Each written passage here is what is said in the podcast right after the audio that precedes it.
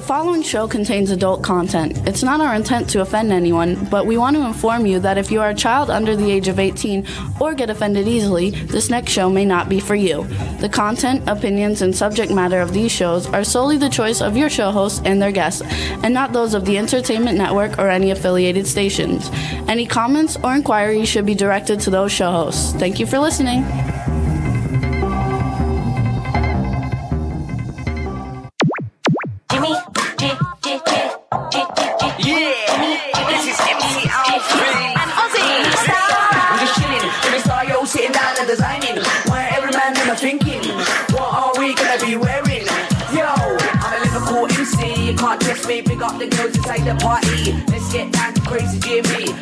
Big up myself, and known as Alfie, the one and only, the Turkish MC. Always love the clothes of Jimmy. British, I'm your one I wanna be. Jimmy Star, new celebrity. We'll take you out to Jimmy Stars. Hey ho, what's up, everybody? Welcome to the Jimmy Star Show with Ron Russell. Bringing the good times in music, fashion, pop culture, and entertainment. We should move this up a little bit. There we go. And you should move in a little bit because you're not out of the picture. so, what's up, everybody? We got a great show for you guys today. It's going to be a lot of fun. Um, we have uh, two great guests. Get your foot off the thing. My foot's not on it. It doesn't roll. That thing doesn't roll. now we're crooked. I'll push this back. no, no, no, There you no. go. Uh, um, so and, we're and fighting already. The show hasn't even started. I mean, Well, when we're straight on it, so much better. Uh, no, I like it angular. Um, anyway, so we got a great show for you guys today. First off, we've got writer, director, uh, producer Adam Marcus coming on. His horror movies have gone to number one at the box office worldwide when they come out. It's going to be a lot of fun, and he's written them and directed them, so it'll be a lot of fun. And we haven't really had too many, you know, writer directors on the show, so I think it'll be a blast. Um, then we have Monique Dupree coming on, and we met her many, many years ago at a convention. She's related to Tony Todd, the Candyman, and she's fabulous and she's a lot of fun. And she does everything in, in the entertainment industry and in horror. So it should be a lot of fun. Um, I also want to thank everybody for listening to the show. We hit uh, number 90 in the iTunes charts this uh, this week. It's the first time we ever charted, I think, that I can remember. Um, so we're number 90 under TV and film. And since most people don't listen to us on iTunes, it's a big thing. And so we want to thank everybody for listening, and we're going to see if we can get more people to listen to us on iTunes so we can go up the charts a little bit more. Now, And this is my cool, outrageous man about town co-host, Mr. Ron Russell. I I'm, forgot. I'm not talking. I was all excited. I'm not. I'm not talking to you because you're not really uh, a, a kind, good man. I am too. I just forgot. I'm all excited about our guests. No, no, you're, you're not. You know why? Why? You you said something about me sitting on an angle, Mhm. and you thought it was wrong because he likes to be the director. the reason I'm sitting on an angle is I've had surgery on my neck right here. Remember? Mhm. and I'm not supposed to twist my neck, remember? Yeah. And that's why I'm sitting on an angle so I could look at your magnificently ugly face Oh, I didn't think you ever looked at me. I didn't think you ever looked at me I the do. show with a great deal of effort. I, I look at you. I try not to be nauseous, but I look at you just the same. That's nice. So there you go. You really don't Which care you're about me. fabulous. You really don't, you don't really care about me. That's why I'm going to see an attorney. Yes. Look how gorgeous he looks, you guys. Yeah, right. Like a wrinkled old Mr. Magoo. No, look, you look gorgeous. I look like Mr. Magoo. Look, But you can anyway, see you look gorgeous. Let's, let's not change the subject from your rude, no, no, we have to go to the horrible- next. Horrible hatefulness. I don't think you ever looked at. I didn't really realize. I thought you always looked at remember what the doctor said? No sudden jerks. Yes, he said no sudden. no nerves. twisting of your neck. But you guys, this isn't a permanent thing. He'll be. He's healing. He's in the. It's only been a week Right and a half, two weeks since the, Right. surgery. This this was to prevent me from having a stroke. Uh, everyone my age should have this done. There's an artery that goes up here that clogs, and this is what causes strokes and heart attacks. So they went in and they put a stent and a filter, and they cleared it so that nothing, no debris or garbage can go up here into my brain. Now, in doing so, when they went in, they found there was no brain. yeah. So they said, You're medical science, history, because you're the only human being that can speak without a brain. And I said, Yeah, a lot of people have told me that. I am brainless and I speak without a brain.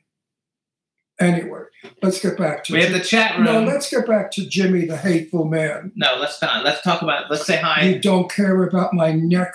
You really don't care. Of course, I care about your neck. It looks like it's healing beautifully. It is actually. healing beautifully, but So what's up? Don Hinton is in the chat room. Hey, Stefan Dawn. Bella's in the chat room. We want to give a shout out to Lady Lake. She's under the weather. She sent me. She did all our promos for us, but she sent me Lady Lake, what's wrong? Thanks, saying she's Are you, well. are you pregnant? No, something about the smoke coming in from Canada. Like, Oh, I thought maybe she was like pregnant. ill from the smoke. Smoke from Canada. That's interesting. Yeah, everything is like going weird. Everything's going weird. Smoke weird. is coming in from Canada.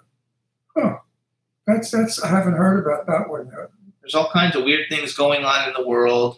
Um, we went, you guys, Friday night. You know, last week we did the show for Night Mistress, and all the casting, not all, some of the cast and crew were on the show. We got to meet everybody last uh, Friday night. We had a great time meeting people. It was a lot of fun, and we went out and had uh, food at a restaurant. And Ron smelled like garlic for four days.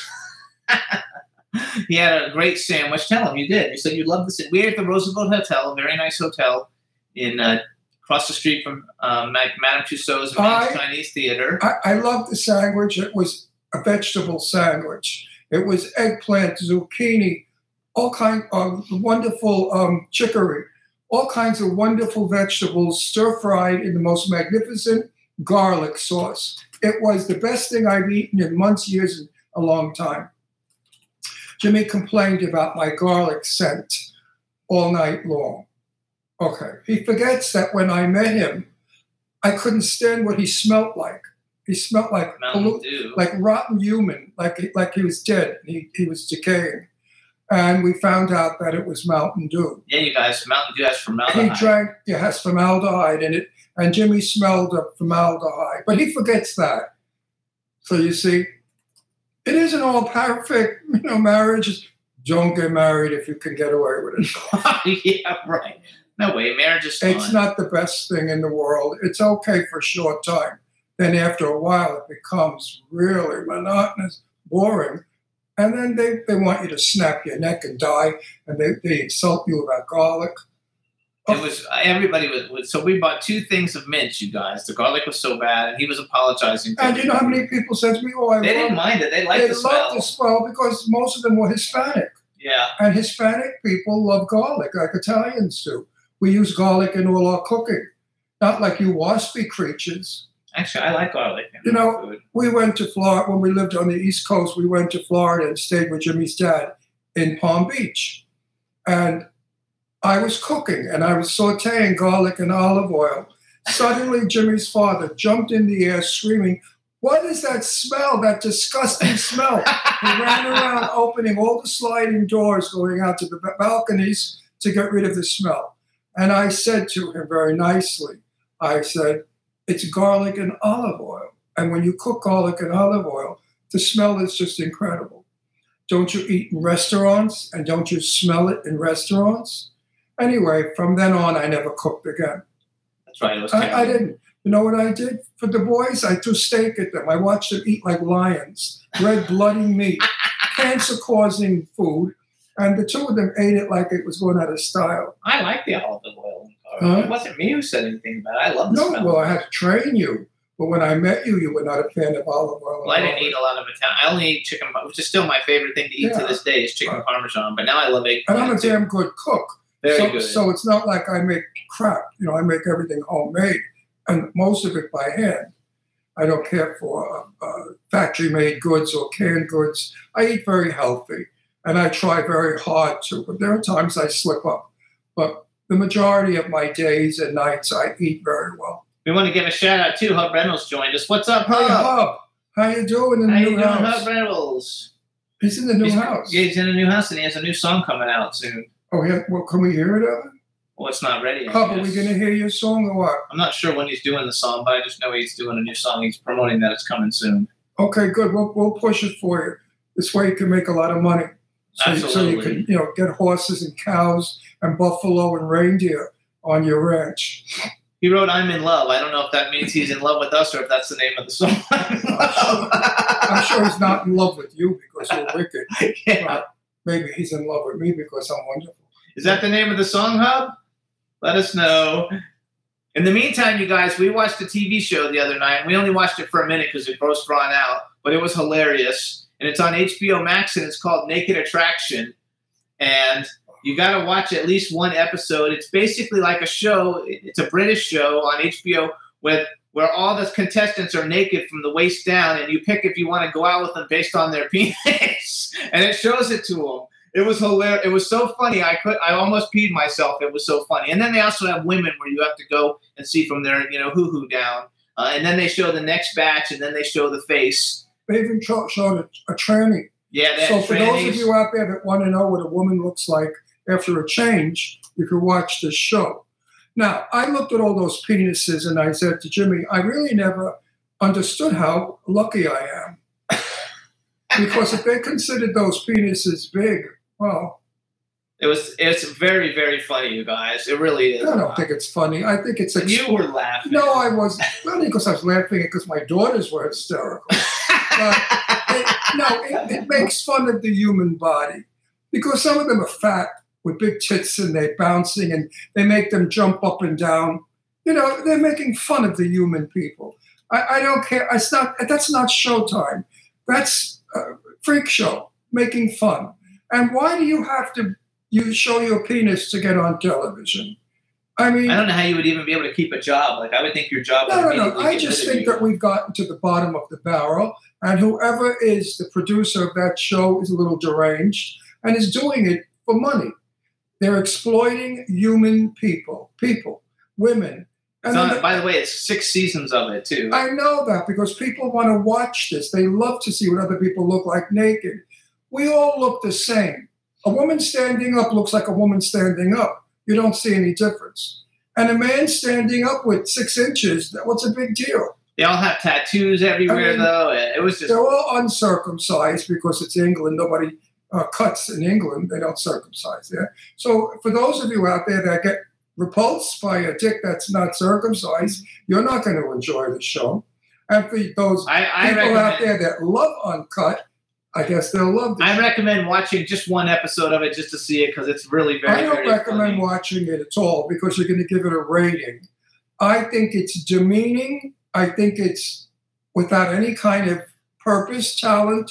There's no creative writing, photography, music, storyline. It's just six men standing there naked. Anyway, check it Where out. the hell guys. have we arrived in show? We also want to welcome B. Claudia. Thank you so much, B, for all making all the graphics for the show. You're you rock. Um, we love it, and uh, welcome B to the show. Um, I had something else I was going to say then, and I just forgot. Isn't that weird? That's because you uh, got penis craze. No, I'm not penis crazed, but it was fun. B sent me a video too. I think of something, but uh, no, I have not seen the new American Horror Story yet, uh, Don. But I am going to watch it, and um, and, and everything is like good all the way around. Also, we want to just let everybody know too. If you want to go to Halloween Hotness or just promote, you can go to Halloween-hotness.com. No, is that, that a hyphen or a little dash? Halloween-hotness.com. Graduated sixth in his Uh, I class. He's asking me who got kicked out of high school. What? I mean, really? So what was it? I'm not Uh, is telling it a hyphen? I think it's called a hyphen. You don't know what a sure. hyphen is? Uh, I get confused. I don't remember. And you say you graduated sixth in your Doesn't matter. class. That was fucking. I've, Your ass almost. graduated. I'm almost sixty now. That was like Oh, forty please, years ago. Please, please. I remember 40 years ago better than I remember I know 10 that's minutes that's ago. not so good. So don't do that crap. He keeps bragging. I graduated sixth in my I did class. graduate. That's in Florida class. because you know back in those days nobody went to school in Florida. From true. the New Yorkers, when they moved down to Florida and had children, put them all in private school because the schooling system was so bad in Florida. No, it's not. I'm you talking about college. No, if you graduated sixth in your class in college, I could have, who got kicked out of school, would have graduated one in my class because I'm a lot smarter than you are as far as vocabulary, spelling, teach. I mean, history. I know more. You know, Jimmy, come on. Anyway, I did graduate sixth in my class. I don't Uh, know how he did it. He must have blown the teacher. No, never. So, um, so uh, we want to also thank everybody for tuning in every week. Like I said before, you can hear us on SoundCloud, iHeartRadio, Apple Podcasts, iTunes, Spotify, Amazon Music, YouTube, Google Podcasts, Radio Public, TuneIn, Pandora, and Amazon Prime. Those are the biggest platforms, but we're also on about 140 something other ones. So you can get us on any of those platforms, and hopefully it all uh, you know comes back and we can find out how many people are listening to the show. But we want to thank everybody for tuning in every week. Uh, it's a lot of fun. We're And- like some kind of fungus. We're all over. yeah, we're all we're all over and uh, Fungus.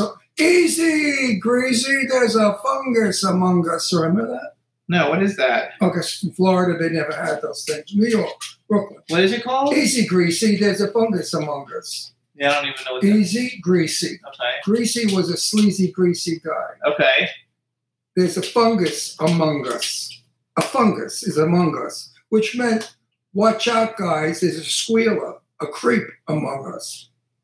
All right. okay. So that's what you say. Easy, greasy. There's a fungus among us. Okay, easy, greasy. There's a fungus among us, everybody. God, give me strength. All right, so right now we're going to take a quick break. Let's take a little music break since we haven't done that lately. Uh, this is J Cap. The name of the song is "Cost Me," and uh, hopefully, our, I'm going to send a little text message to our guest, and we should have a guest hopefully when we come back. So here, you guys enjoy J Cap. "Cost Me." We'll be right back.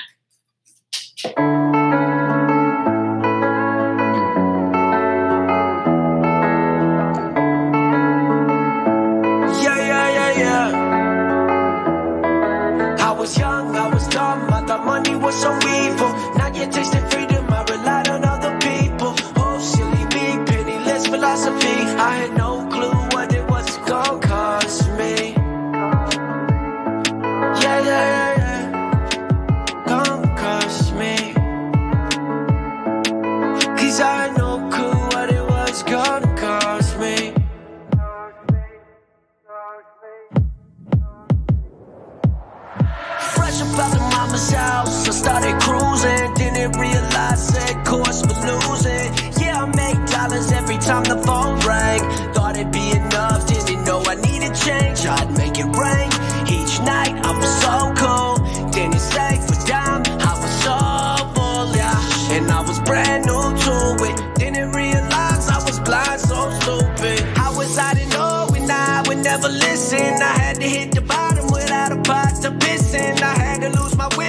Get all my shit get tripping. I can't just fantasize on the life I wanna be living. It was never gonna be given. That's just how I had to learn it. And now I know the truth that I gotta go out and earn it. I have my ups and downs. In the end, it's all progression. Took me long enough, but I finally learned my lesson. I was young, I was dumb. I thought money was so evil. Now you're tasting freedom. I relied on other people.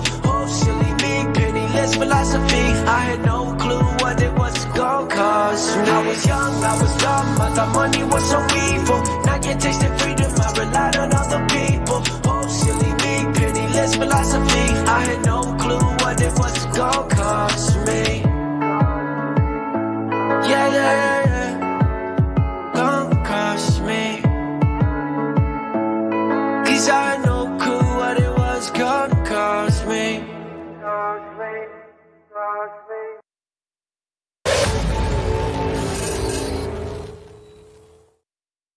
Hey, everybody. So that was J Cap. Name of the song was uh, Cost Me. We are going to bring our first guest on now. I'm super excited. Something new for the Jimmy Star Show with Ron Russell. Hello, Adam. How you doing? Say something. Hi guys, good to see you guys. How you doing? Good, and we can hear you really well too. All right, let me make my introduction. All right, everybody. Now we want to welcome to the Jimmy Star Show with Ron Russell, writer, director, producer, and sometimes actor, Adam Marcus. Hello, and welcome to the show. Thank you so much for having me, guys. I'm excited to talk to you. Um, so before we get started, let me introduce my cool, outrageous man about town co-host, Mr. Ron Russell. Yeah, hi. Jimmy said you were big shit. Oh, I love it. A big deal director, producer, actor. Not actor. He said he's an actor. I know, but he's not a big deal produ- actor. He's a big deal writer and director. Writer and director. Are you writing decent scripts? I hope, I hope, I hope. Trying, trying my best. Not copycat scripts like every other movie we No, watch. no, no Isn't it interest. horrible how they start a trend and then everybody jumps on the trend and they do the same movie? Like like five people get killed in a house. Oh, he did. Wait, wait, because he in New York, that. in New York City.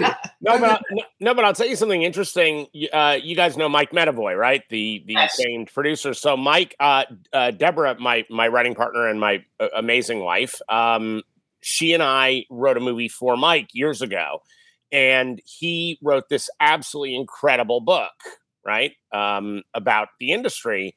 And the first thing in his book, and it was the first thing he talked to me was, he said, never follow trends because by the time you're jumping on that bandwagon, that bandwagon is over. Absolutely, and it's boring.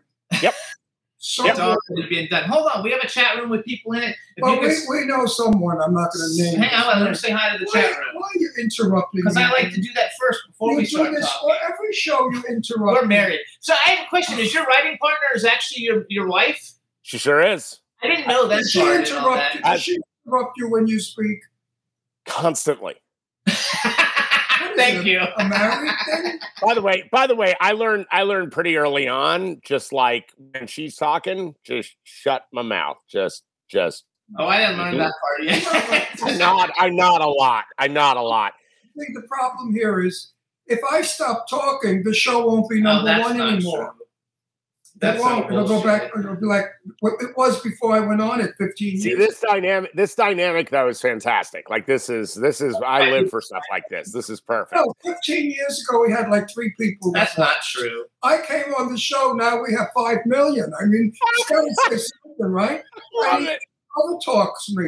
I mean, if he ha- if he handled this show, you right now would be snoring. You'd No, fall asleep. Anyway, please say hi to the chat room. We have a ton of people in the chat room, and then because uh, we have one one person who never misses a show, and she's the biggest horror fan ever. I know No, she. no, no. Wait, wait. Stop it. Don't. Again, you insulted her. You said she's the biggest whore. Horror fan. How do you say horror? Not horror. horror. It's uh, by the way, it, it is it is the most uh, easily m- missaid word. It really is because it does sound like you're saying horror. Connecticut, Or though. He's horror, you know. Yeah. Connecticut, from New Bullshit. York. We had a we Hey, had me too. Me too, man. We had a guest on. She was lovely, and Jimmy said she was the biggest whore, and she just said, "What?" He called her the biggest whore. I no, did not. It's horror, horror show. Anyway, Ron, Ron, are you a Bronx boy? Brooklyn, baby. Brooklyn, yeah, Brooklyn. Hook, Red Hook. Where I- all the where I the lived gang, in William. I lived in Williamsburg for a little bit. Okay, so I come from with the gang. So all, all the mafia started in Red Hook. Back Damn in the Skippy, it did. So wait a sec. Say hi to the chat room, and then say hi to Dawn because I'm sure she watched all your movies in the last couple of days, knowing Have you were I coming on. anything? Hi, Dawn. How you doing? You Thank you. Thank you. Hey, by the way, by the way, look, uh, horror fans are absolutely, without any exception, the best fans in the world. They are. They're the most loyal. They are like they are truly an amazing crowd. Um, it's it's why I'm always up for interacting with any of them. So it's uh, I think it's terrific. So Yeah. you're actually from Connecticut, right? I'm actually originally from Manhattan. Uh, then my parents split up. My mom moved to Connecticut, to Westport, Connecticut. And my dad stayed in, in New York, and uh, and I broke up my time between the two. So, but yes, I, I was raised in Westport, Connecticut. And you went to and you went to NYU to study I sure did. Like I love it because like you have a lot of accolades for people that might not know things about you. First of all, you guys, a couple of the things uh, that you would know that that uh, Adam did. So he did Jason Goes to Hell, uh, the final Friday, and I read because I was like researching you, trying to find some different things. That at the time you were the youngest. Uh, first of all, New Line Cinema hired you, and you were the youngest director um, at the time, um, and it was one of the biggest releases that they had at the time. Was Yeah. Jason Goes to Hell? Oh, he did Jason. Yeah, he's Jason. He does Jason, and it's funny because I, I, You are big shit. uh, I literally, I literally, uh, two weeks ago, I had uh, a meeting with Sean Cunningham, and I Uh-huh. he, and he was on our show many, many years ago. Uh-huh. So, so let's talk about that a little bit, just because it's such Sure. an iconic movie. How is it that you got involved with Jason Goes to Hell and meet Sean Cunningham, and and what was it like doing one of the biggest fran- horror franchises you know ever to be released? Sure. Um, I uh, well, as you had stated earlier, I grew up in Westport, Connecticut, and that's where Sean grew up. Sean was a Westporter his whole life and into his adulthood. Um, and in fact, his parents were also native Westporters. And so uh, Sean's son, Noel, and I became best friends when we were eight years old. Okay. And uh, I loved, I was a movie kid from day one. My whole family's in the industry. Um, my uncle is a, a brilliant actor named Ned Eisenberg, um, who, if you ever watch Law and Order, every third episode he's on is a different lawyer. Uh, we lost Ned a couple of years ago, but he was one of the people who gave me really the bug to do what I do. And so even at eight, I was all about movies and all about telling stories. And so um, Noel, Noel's father, yeah, Were you eight before you were seven? just. Um, That's a Mae West joke. I figured I couldn't resist it. it's good. It's good. Um, so, uh, so I, uh, Noel and I, uh, I found out that Noel, Noel's dad, uh, had made a porn movie. Um, this was sort of the hubbub, uh, around the eight year old crowd. And, uh, and so I started questioning him about it. He's like, he's like, yeah, but my dad's made a lot of other movies. And fa- t- come to find out, he had made Last House on the Left. And I had never seen the movie, but I had heard of the movie and I knew how notorious it was. And so uh, when I started hanging out at Sean's, anytime Sean was working on a movie, I was always there. I was always sort of in his face and on his shoulder and wanting to know everything about it. So um, uh, around the first Friday the 13th, uh, I PA'd for Sean for a short period of time. All child labor laws be damned.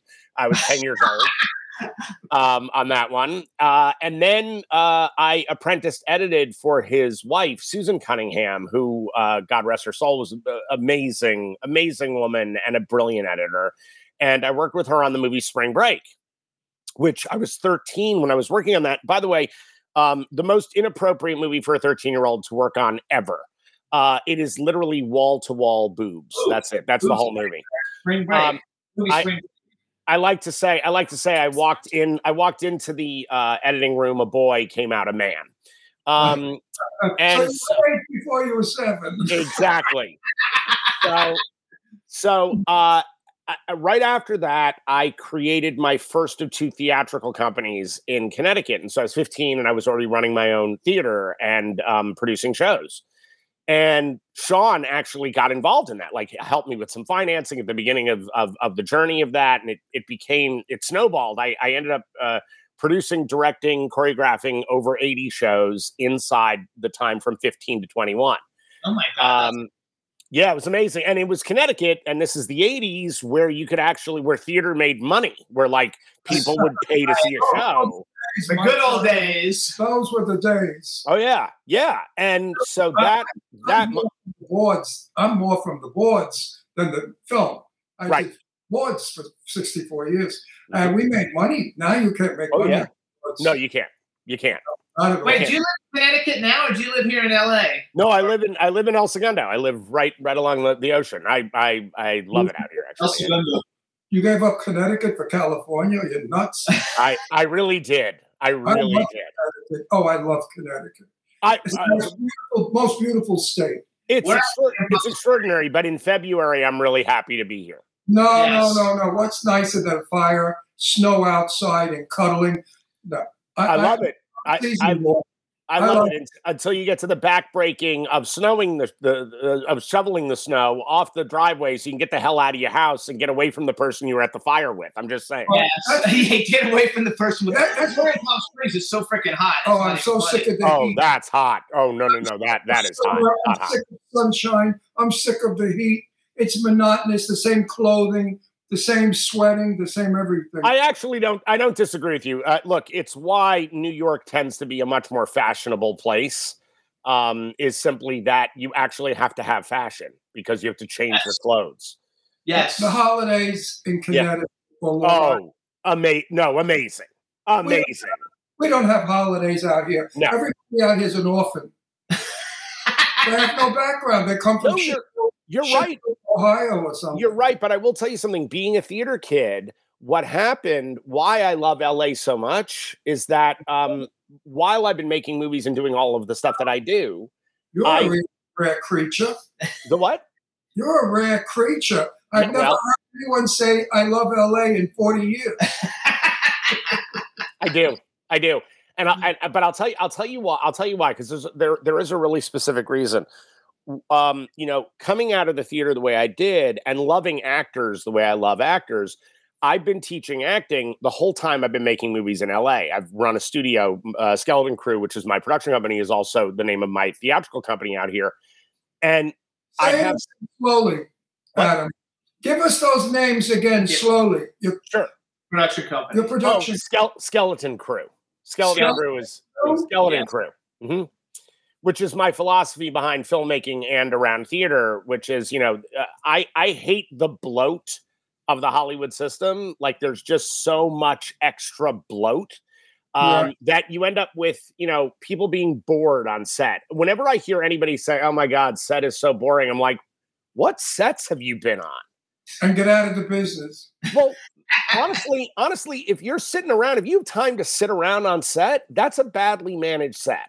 But you know what? That's why films today are so bad. I'm from the olden days. My I, listen, my first movie was 1959 Mhm. with Sophia Loren and Tab Hunter. Okay, Okay, great. hmm no one was bored. No one sat around bored. No, What no. we did, you know what we did? We kept working our lines to see if we could improve them because now we had the people we're working with in the same spot. So I would say, not to Sophia, I wish I could have said it to her, but I would say to the other actors, this is the line. What can we do with it to make it a little better? Don't tell uh, our director, you know who he was? Who? Nobody. Nobody big at all. Yeah, it was. What's his name? I forgot. I forgot. The biggest director in the world. Oh Not my the biggest, God. but he's way The up there. I'll big- tell the you. Hold biggest, on. The biggest director, I forgot my director. And He had trouble with me all the time because I wouldn't. keep, no, I wouldn't keep my helmet over my. I was a soldier, and I wouldn't keep my helmet over my hair to cover my hair. I kept pushing my helmet back, and he kept coming over to me, "Soldier, your helmet." Well, Sidney Lumet. Sidney, Sidney Lumet. Sidney Lumet, Oh, my director, who I used to ah. argue with. My first movie, the one, one of one my one of my heroes, one of my true heroes. Well, I was 19 and he got a kick out of me because I think he thought I was a ballsy kid. Sure, that's that's very Sidney. Yeah, yeah, yeah. Because I said, No, I have beautiful hair. Why should I cover it? He said, So- Because we want you to. You? But you know what? Wait, Adam, when you see the movie, it opens in a railroad station as a bunch of soldiers. Sophia and Barbara Nichols walk by and we yell and whistle. Mhm. My helmet is back. I'm the only one with hair. So they left it in. they gave it Amazing. That's amazing. That's beautiful. Truly. I 19, years- 19 years old. So- I thought I was a star. So, what were some of your like when you're growing up? What were some of your favorite horror movies? Uh well, I mean, look, I, I I I was one of the first people in the world to see Friday the Thirteenth, so that that was absolutely one of the movies that you know that was that was formative. But I will tell you, The Exorcist is uh, there there is none better. Um, uh, The Exorcist, Jaws, The Shining, The Thing. Yes, they're the ones that everybody talks about because they are truly the gold standard. Rosemary's Baby. Um, my grandmother actually dated Ira Levin when I was a little boy. Um, uh, there's uh, there's a lot. Uh, Rod Serling was close with my mom, so I mean, there was a lot of uh, interaction, and especially in Westport, um, it's it. Paul Newman lived down the street, so.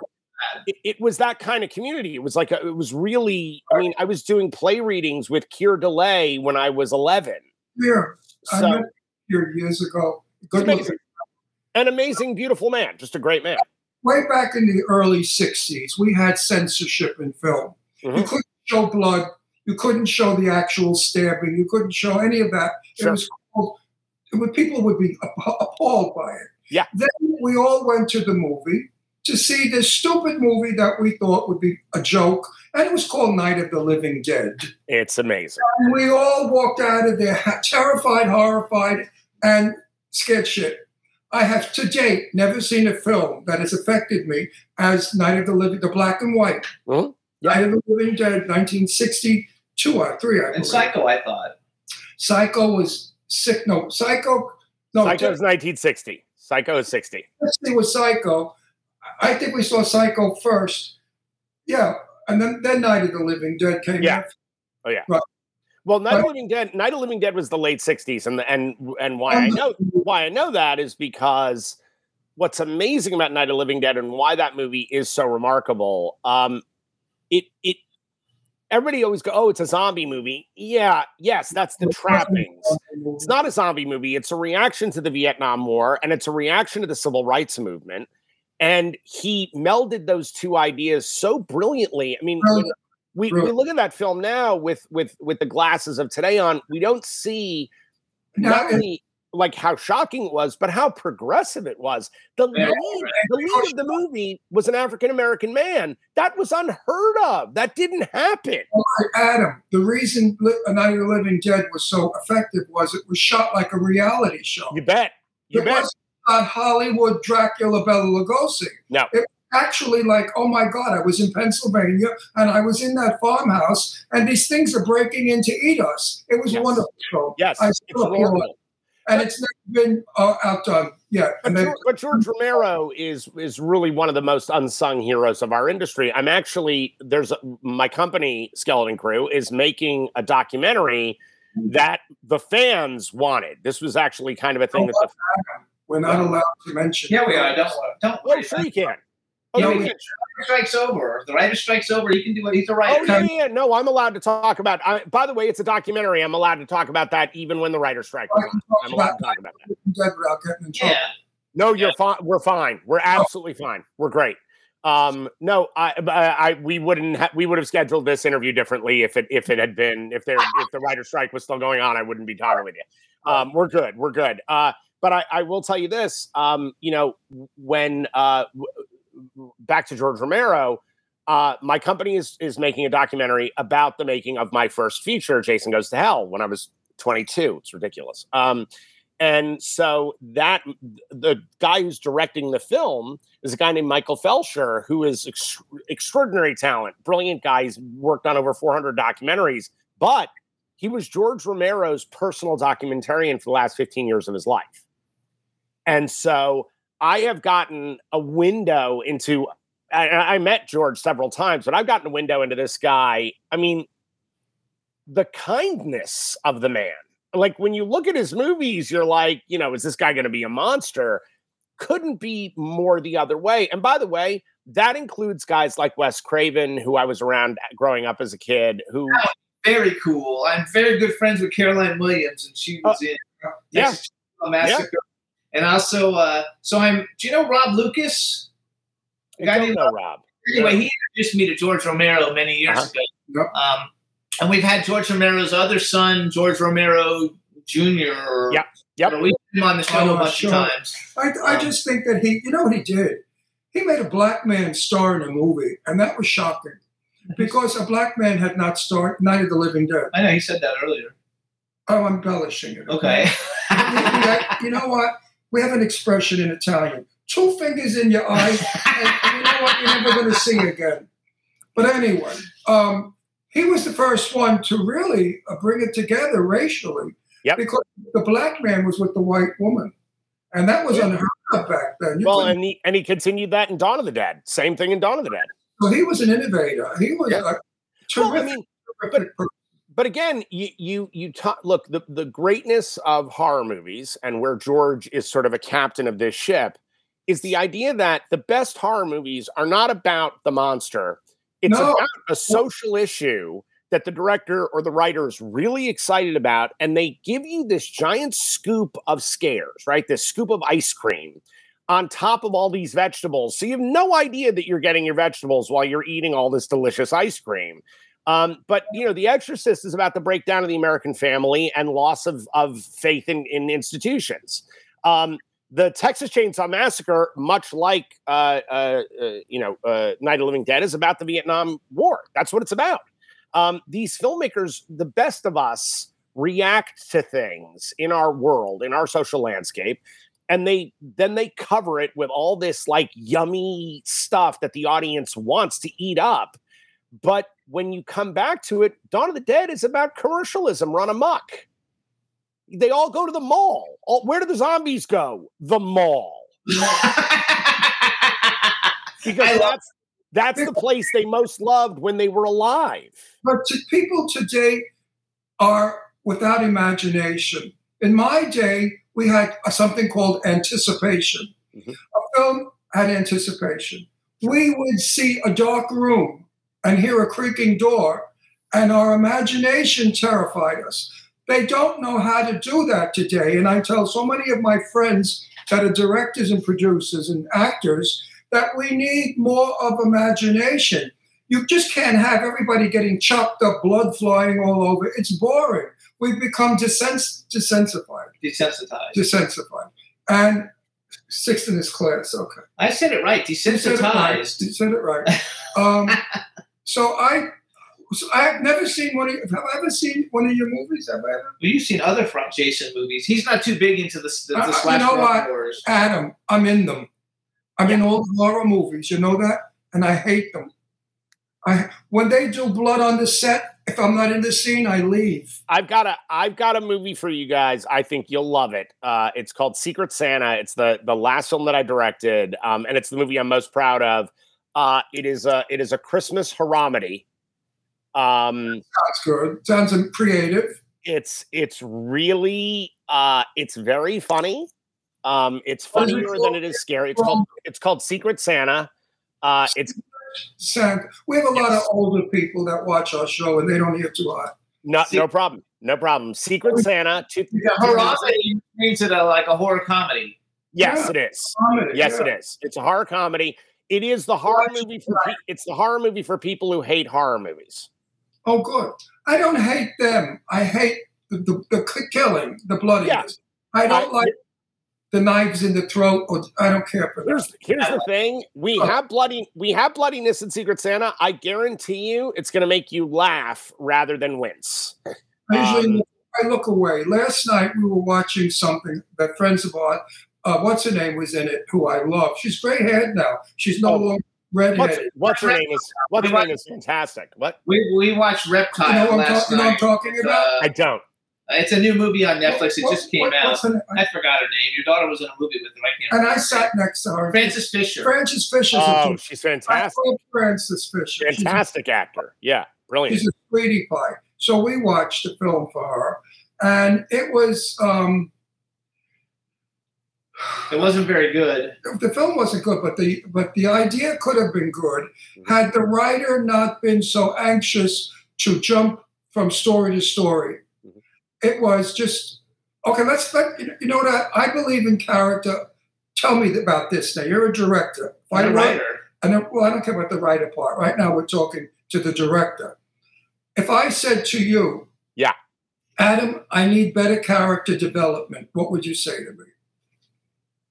What do you mean from from the standpoint of From my script, from my script, Adam, what can you do to make me better? Because I don't care for the uh, character development. There is no character. There is no. That's it. That's the problem that's with all my- the indie that's films. my There's no point. character My point is, people get killed, and we don't give a shit about them because Right. we, didn't, we don't know them to care about them getting Hey, killed. You're you are you are preaching to the converted. My my whole argument, my entire career has been I don't understand why our audience is going to give a crap about anybody leaving this movie if we don't.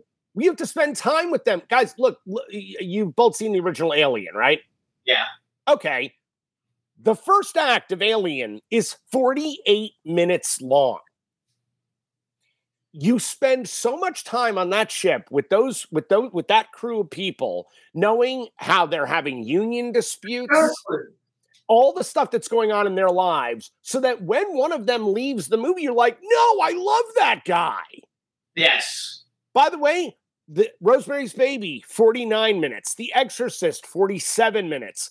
Now everything is 25 minutes. I need I need that first act to be 25 minutes. And I go, why? Uh, the uh, audience isn't begging for that. You're telling us that because you made a movie once where that worked. Yeah. We've had Michael Biehn and, and Lance Henriksen both on the show. Um, I'm pretty good friends with Kane Hodder. He's been on the show. Oh, Kane's my man. What are you kidding? I know That's my I guy. know he's your man. We met Aaron Gray a couple of times. So Uh, let's go. Let's go from Friday the Thirteenth because the people in the chat were freaking out. They want to talk about Texas Chainsaw. So another great film that you did, uh, Texas Chainsaw 3D. Uh, Good film. Cast uh, Alexandra Daddario, who's a huge star now. Dan Yep. Diego, Trey Songz, the singer. Bill Moseley's been on the show. John Dugan, Scott Eastwood, Marilyn Burns, Richard Riehle. Great film. Went to number one at the box office. You Sure did. wrote it. Um, now that's the second. Then Hold hey, it. the second Hold it. You wrote Texas Chain Massacre? one of Yeah. them. Yeah. One You are big shit. Yeah, he's big shit. I told you that. But You're really big shit. You're like a big, big super pilot shit. You're, ah, you're fabulous. You know what? Jimmy has bracelets. You know what the bracelet says? Jimmy's the shit. No, Jimmy Star is the shit. Love it. I said to him, Are you kidding? You wear that? That's so degrading that you're shit. He said, No, it's a compliment. It's the shit. So if I, call, if I tell somebody they're shit, that's a great compliment. the way I started this show, I was a I was a clothing designer, and I would go to horror conventions, and I would give. Nobody cares. I guess he does care. People do care. Uh, anyway, I would give clothes to the people who, and I became friends. That's how I got Malcolm McDowell on the show, Lance Henriksen, Cl- Clive Barker, all the biggest icons are all friends of mine because of that. And um, and so uh, I, so I made the thing called Jimmy Stars the shit, and I had videos with Doug Bradley and Clive Barker, and everybody saying, "Hey, I'm Doug Bradley, and Jimmy Stars the shit." And that's how I built the show. You know, we had a million followers our first within within like six months. We had a million listeners of the show. Mhm. Um, and, and well, that's now, how we did it. now that we're name dropping, Jane Russell was my best friend for years and years. We hung out together. That's how come I'm Russell. He'll know Jane I Russell. took Jane Russell. You know, of course you no, know. I said he'll know. Jane. of Yeah. course you know Jane Yeah, Russell. I. I took her name. Yeah. So when we went out, they thought we were married, or I was her son sometimes. See, I thought you were hanging out with Kurt Russell. No, but he lives down the street from us, Yeah. actually. Kurt, Kurt and, and, and, And Goldie. yeah, they live right down the street. the road. So let's go back to Texas Chainsaw 3D. Uh, Sure. Everybody in the chat room watched it recently. Again, now you're brought into another iconic franchise. You know that Yep. you did. Um, how did that actually come about? Like, I guess you had already built a name for yourself. Uh, we had, we had, uh, and uh, Deb and I. But here's what's so funny: our our management company at the time were the same people who were Twisted Pictures. So Yes. it was Evolution slash Twisted Pictures. Huge. So they want they wanted us to do the movie. They had already had another pro. They had another script written that was being blocked. The studio hated it. They were throwing it out and starting over. And so they came to Deb and I, and Deb and I came up with a story. And next next thing you know, they wrote it up in a two page document, our story, and gave it to 17 different writers. The studio wanted to see everybody on this movie, and we were like, "But we wrote that story. wrote that. what?" Why would you go someplace else? Exactly. They do and that. then and then we had to pitch our own story to the studio. I'm like, what is happening? Um, so what's amazing is that somehow we told our story better than anybody told our story, and we got the job. So uh, it was actually like a hard fought situation, even though like our company wanted us. So uh, we ended up, you know, writing the movie, and um, you know, look, Alexandra Daddario, one of the nicest people I've ever met in our industry. She's a doll. Couldn't be couldn't be sweeter. And super talented and beautiful to look at, and all of the things that you need for for that kind of movie. Um, ultimately, uh, yeah, I mean, we're the movie that kept Django Unchained out of the number one spot. Yeah, I thought that was the coolest thing. I read about that today. So Django Unchained, an Academy Award fucking win movie, and and his movie beat it at the box I office. tell you, his pile of shit is growing by the minute. Just the biggest shit in Hollywood I So, know. what do you think? What do you think about? Um, by the way, I think it's super cool that you know you've worked I with wanna Sean know, wait. Cunningham. because Sean Cunningham is awesome. What have you got right now coming out? Let's plug it. I love it. Well, uh, the movie, the aforementioned movie Secret Santa is going to be uh, finally getting distribution in the U.S. the end of this year, which is fantastic. I can't announce who yet because they're making the announcement, but it is coming at the end of the year uh, for this Christmas. Um, I am uh, currently editing the documentary that I spoke of, uh, Hearts of Darkness: The Making of the Final Friday. Uh, that one will be out at the beginning of next year, uh, and it's already in many festivals that I can't talk about until they make the announcement. But I'll let them do that. Um, we are also. I'm doing a film right now called Orpheus Falling, which is um, a little bit of a nod to Taxi Driver. Oh wow! Um, it's a it's the darkest movie I've ever made. It's not a horror film; it's a thriller, but it is. Um, it's about some real stuff that I'm I, that I have a real belief in in trying to expose a little bit. Uh, we're also doing a movie next year called Domestic Terrorist, which we're shooting in Kentucky, uh, which is uh, a film that is decrying sort of the state of affairs right now of what's going on. Uh, and I've got four horror movies that we're doing right now. Uh, my favorite of which is called Fat Camp Massacre, um, which What's is? Fat Camp Fat Massacre. Camp Massacre, which will be for people of size what Get Out was for people of color. Okay. Oh my God, that's hilarious. So, I think that uh, I love all that. I love all the stuff, and I love that you're doing some of a little bit of everything. Yeah. How come we've never met you? We meet everybody important. So how can we let well, we never met you? Actually, believe it or not, the way Have that we, have we met you? no, we have not met. We have never met. Uh, I have. There's this really nice guy who made great promos for the show. We need to give him a shout out. Mako VJ Productions, Jefferson Mako Francescetto. I don't know how you pronounce his name, but he, he does all kinds of great promotional stuff on Facebook and for Ray and, and a lot of people. He's So we- fantastic. Been a friend for years. He's So lovely. hello, hello, hello to him. And so he sent me this message saying, Hey, have you ever had Adam Marcus on your show? And I said, No. And he said, Would you like to have him on the show? And I said, Let me go see everything he's done. And then I said, Yes. And he introduced us and, and got Yeah. me his Well. I'm going to got I'm him on going the to pay show. you the greatest compliment. You're the kind of director that I look forward to working with. Oh, I Oh, lo- Ron, thank you. Thank You you. and I are on the same page as far as film and acting goes. Yes. Uh, you know, so many. I, I hate to say it because I sound. No, I can't even say it, but I will say it because I get I get in trouble for everything I say. I was on a film just not before the strike, and luckily the the uh, producer and director listened to what I said, and I said, "Listen, could we please have a rehearsal?" Right. Right. And they said, "Oh, we don't do rehearsals." I said, "Let's just do it for the hell of it. Let's make believe we're going to do a rehearsal." And we did a rehearsal. And the producer and the camera people came over to me and they said, "Ron, that was amazing." And I thought to myself, "What fucking business am I in?" That they thought a rehearsal was amazing. I- was able to talk to the to, to the woman that played my wife, Mhm. and I had to carry an apple pie in. And I, I thought it was just boring with the apple pie. We've got to add to it. And I said, when I presented it to my son in law, I said, here's the apple pie, and don't eat all of it, save me some. And they thought that was genius. And I thought Right. to myself, what business am I in? What's wrong with these people?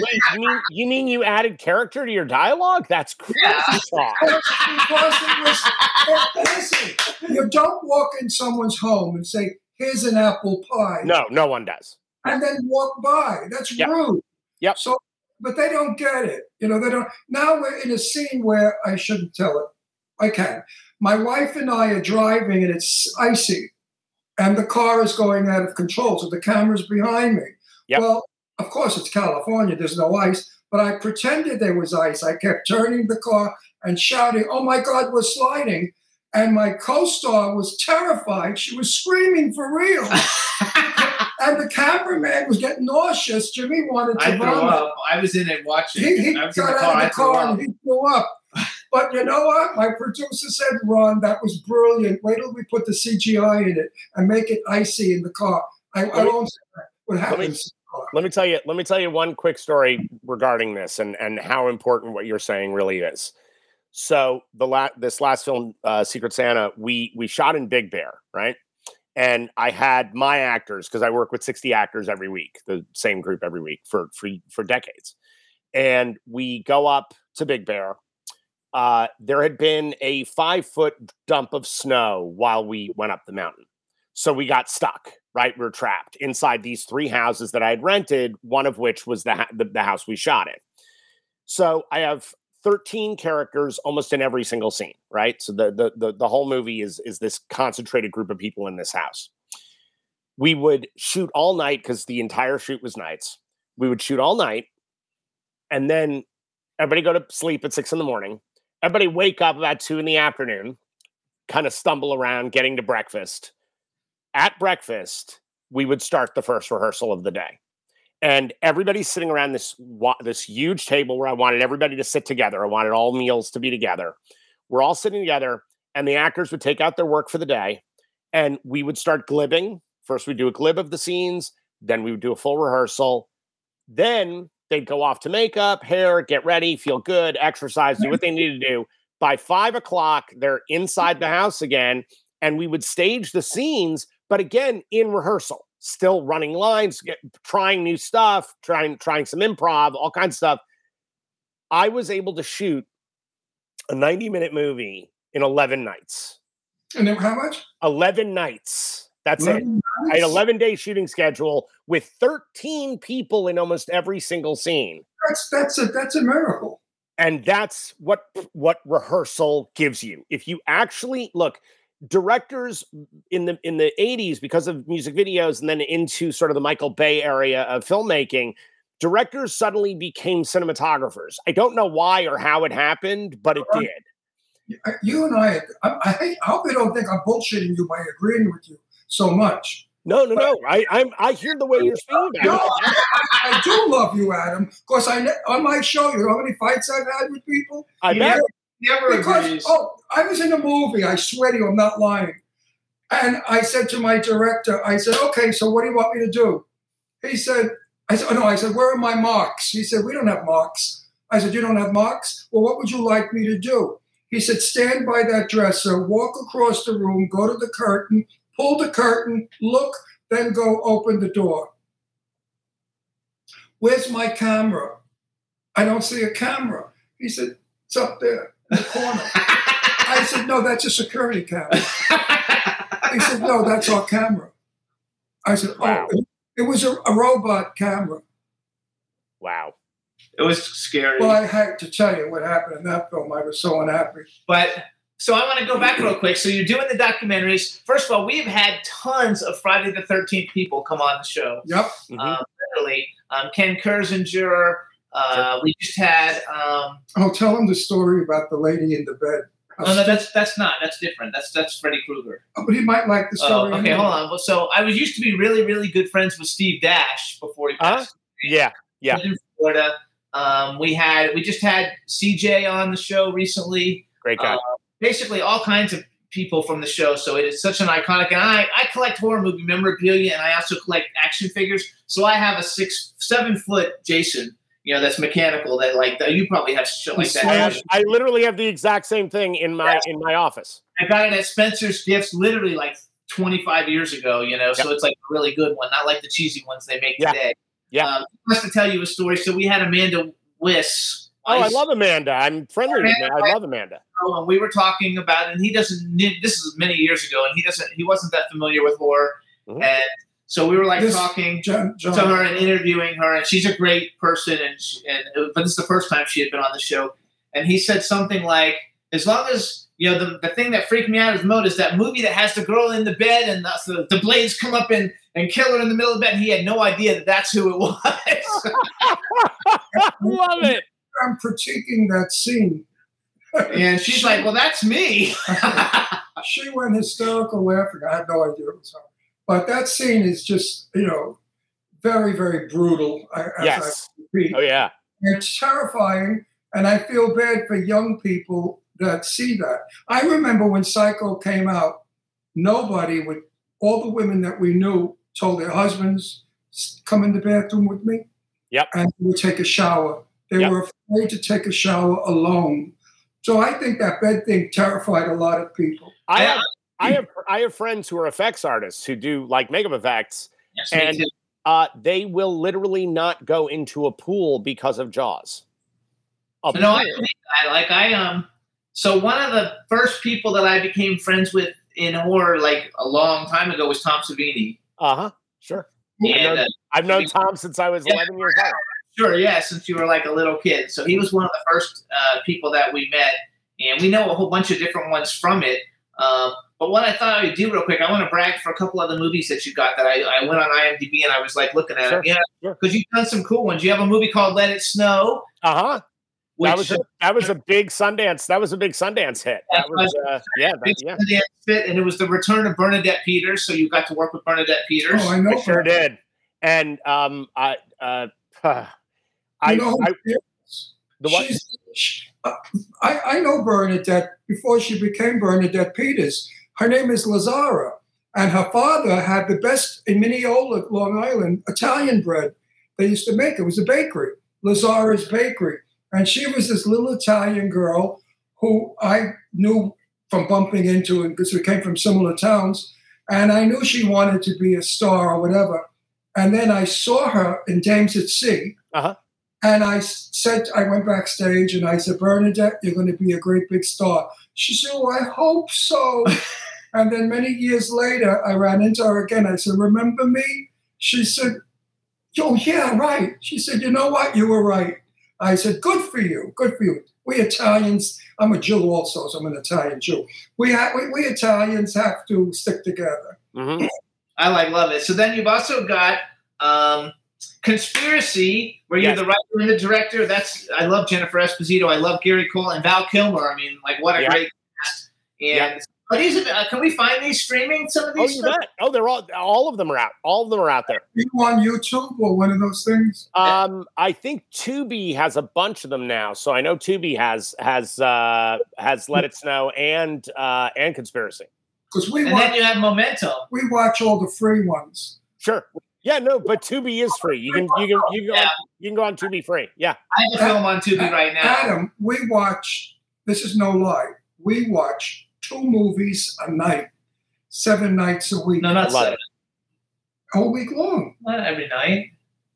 What, what, we, We don't watch them on Mondays. oh, no, we play cards with my daughter. but so six nights a week. Why? Because we have directors, producers, writers, and friends that are on. Everybody's coming on. the We have to watch some of the stuff. So we watch course, of all of our friends' work. So if we had to pay for that, it would be a fortune of money. in the you know what? I I will send you guys. Look, I will do this. Um, uh, with conspiracy, with conspiracy, my Val Kilmer movie. I will send you a personal link to the director's cut of that movie, so you can actually see. You? I want to see the Love I want to see the Christmas one tonight. Oh, it's not out yet. It's not out yet. We can't see it yet. I can. I'll I'll hook you guys up. Okay, you know, perfect. you're, you're like a hooker. You're nothing but a whore. You get us hot, and then you dump us. I want to see that. Honey, it's exact. It's exactly what my wife says about me. Exactly what she really you got me all, verbatim. Verbatim. all excited about this film, and then now we can't see it. She's also got, you she also has another big film called Momentum with Morgan Freeman, James Purefoy, Olga Kurylenko. Yep. Uh, Momentum. Momentum was uh was a movie that was on the blacklist uh in in Los Angeles, which is yeah I, I'm sure you guys know the blacklist, but it's it's the the best scripts not made. yes. Um, and it was on that list for 20 years. Wow. Uh, it was one of the first things my wife and I wrote together, and um, we finally got it made uh, in South Africa uh, with this unbelievable cast. And the only reason it happened was uh, Clint Eastwood got a copy of the script from the producer who was who was trying to get the movie put together. Clint Eastwood read the script, went to to his agents, and said, "This is the single best genre script I've ever read." And Wow. immediately we had a cast like next day. That's so sweet. Yeah. You gotta Yeah. love- It's amazing. It's actually amazing. But uh, no, that's also a movie that's on Tubi as well. So that's that's out there. That's out there for free. Before we go away, I just want to say uh, I look forward to meeting you one day I would love that. and chatting with you because I think that maybe you and I together, if we have some moron with us, Mhm. we can teach them how to do a film. Yes. So we I have got many morons that I see.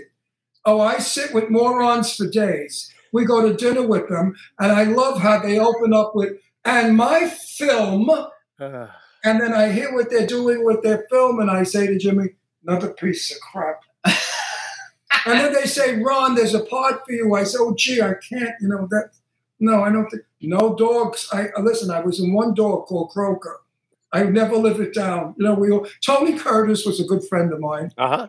and and he was he was outrageous, as outrageous as I am. In fact, I said to him, "What did Janet think about Hitchcock when she did Psycho?" He said she loved the part and she loved the idea that, but she didn't like him because he was anti-Semitic. Yeah. isn't that funny? And I said to Tony, "You know what?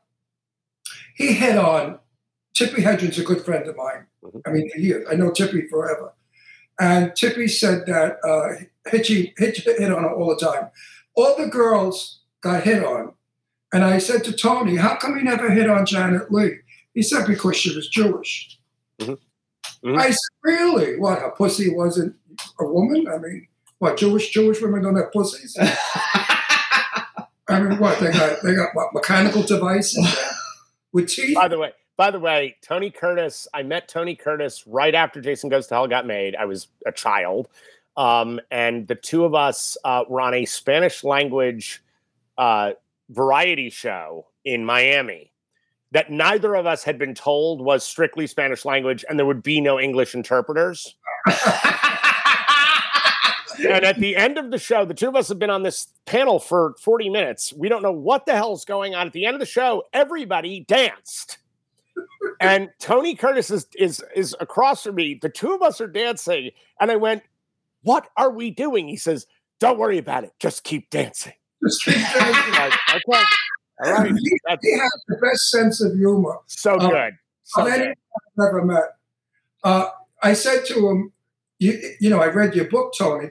He said, What'd you think? I said, Well, you, you said you, you were gay. He said, No, I never said I was gay. I just said I have sex with everybody.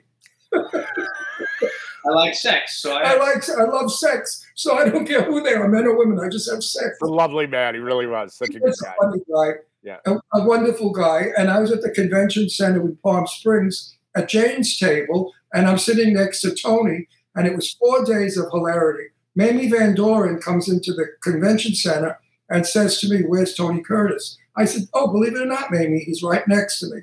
So I bring Mamie by hand to Tony. Tony was in a wheelchair. So he said to Mamie, Come sit on my lap. Mamie sits on his lap and he grabs her long hair and he covers both of them. And I hear her laughing and I hear her saying, Oh, Tony, you're still a filthy pig. oh, you gotta like love it. He was the best. And he said about Marilyn Monroe, he said the poor thing, she was always on her knees. I mean, he, he was like me, very outspoken. He didn't Yeah. care. And Yeah. he got in trouble a lot.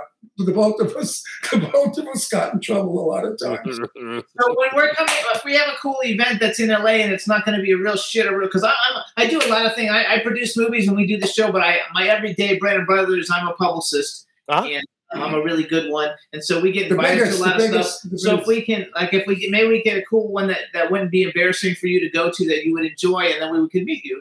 I would love it. Wait, wait, love to meet you. I Love think it would be a lot of fun. And uh, You'll have to go to the movie that's going to make me a And you- superstar. do you ever Hang direct? on, I'm, I'm, I'm promoting myself Okay. a little bit of bullshit here. Okay. A little bit of bullshit. I'm in a wonderful movie with a fabulous script. For once, for once. Wow. I'm crazy about this movie. And it's it's a feature film, major stars, big, big, big st- stars are in it. And I play uh, the father to a, the, the, the lead, who's a major star. Huh? And I think this is going to put me on the map. And I know you're going to beg to have me in one of your films, but I come, you know, I only get, I get a million a picture. Yeah. Sure. I don't work before 10. Absolutely. I understand. My dressing room is on the set, Sure. uh, and I'm course. on weekends. Right. Do you ever direct other people's things if someone has a budget and they come to you and say, and That's you where I like was it? going. Stop I it. do. I do. I do. I do as long as I love the material. That's that. My, my, everything for me is material driven. Um, if it's something that I that I'm like, oh my god, I can't, I can't walk another day on this planet without making this movie. Yes, then I will absolutely. Adam. Okay. Uh, now he, he squeezed it out of me. Oh. I'm I'm really soaping you up. Love it. You know what I mean? Ass kissing. I don't ass kiss, but I'm ass kissing you now. I'm letting you know ahead of time. I have written a script that is fabulous that everybody that reads it wants to do it. Um, it's about a Jewish woman in 1943 who's a bookie, married to an Italian. You can't tell the whole thing no, gotta go. married to an Italian who's in the mafia. Right. Um, it's a black comedy. Sounds And- amazing already. Very, very Brooklyn in the in the humor and funny. Set in 1943. Um, I think I want to send you the script, and I'm thinking maybe I want to work with you. With and also playing my wife. We're thinking about uh, Jennifer Coolidge. Oh, oh, So she she plays. Jewish wonderfully. Yes. I- The my wife is very ethnic. Lainie Uh-huh. Kazan. Lainie Kazan was originally going to do it, but Lainie is not well. She's no, ha- she's not. so we- had to renege on Lainie, and I know Lainie 45 years. Mhm. You know, she's a good friend. the other reason I asked that for his film, and also just because, like, it's like I have nine films in different stages of development right now that I'm producing, and uh, but I get people coming to me all the time asking me if I know any, you know, really good directors, and most of their stuff I would never even like approach you with because I tell them like I can't. Even, this shit is terrible. But if I get a really good one, Absolutely. good one, I would love to have. You I know, am always I am always on the hunt for a great screenplay. It's- Yeah, so I like. Everyone that's read my script, Paul Sorvino was going to play the mafia boss, but we've lost Paul. Yes. But everyone that's read it said it was adorable, it was funny, it was wonderful. What it is is my father used to always say the trouble with the Second World War was we did not fight the Nazis. The Jews did not. The Jews succumbed to their bullshit. Right. And there's no heroes. So I wrote this script where my wife is Jewish, but she becomes a Jewish hero. And if you read the script, you're proud to be Jewish. And that's what it's about. I love that. And there's a lot of message in it about what was going on with the Nazis in, in Nazi Germany. Mhm. So it's it's not politically it's politically correct, but it's not a political script. But it's about The dark how comedy. frustrated the Jews were in this country Mhm. that they couldn't do anything to get rid of that son of a bitch Adolf Hitler. Yep. Yep. Hey, I'm I'm a bar mitzvah Jew, so I I this, this hits me right in my heart. Marcus, So- Marcus is not Jewish. Marshinsky is though. Oh yeah. so you guys, this is Adam Marcus. Please check out all his stuff. A lot of it's on Tubi. His Instagram is at Adam Marcus 13. Um, he's a super talent. We're so happy that you came on the show today. Again, thank you, Michael VJ Productions, for hooking us up. Uh, we're going to become great friends, and we want to thank you for work taking the time to come on the show. We had a great time. Thank you so much. You guys and everything they say is true. You guys are the shit. Thank you. he's, he's the shit, not me. I'm, I- I'm a superstar. Remember, I'm Adam. I'm a superstar. I get a million a pick. yeah. Got it. Thank And you wait a so minute, much. and my name goes above the title. Of course. There I wasn't. Why why would I even question that? We'll work together, I want to see your collection one day. All right. Thank you so much, Adam. We'll see you soon. Adam, Thank you. See you soon, guys. Thank you for having me on. Bye-bye. Bye bye.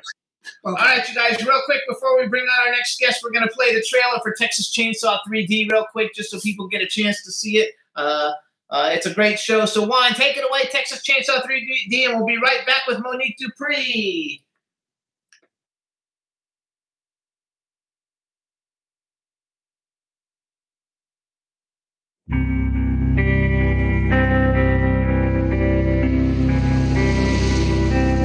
Beast in me Did you know anything about this place? Just the address. is caged by frail and fragile bars. Wow. Restless by day and by night, rants and rages. Look like Granny likes to play a little pool. What exactly did Granny do for a living? I have no idea. I just learned about her yesterday. The beast in me.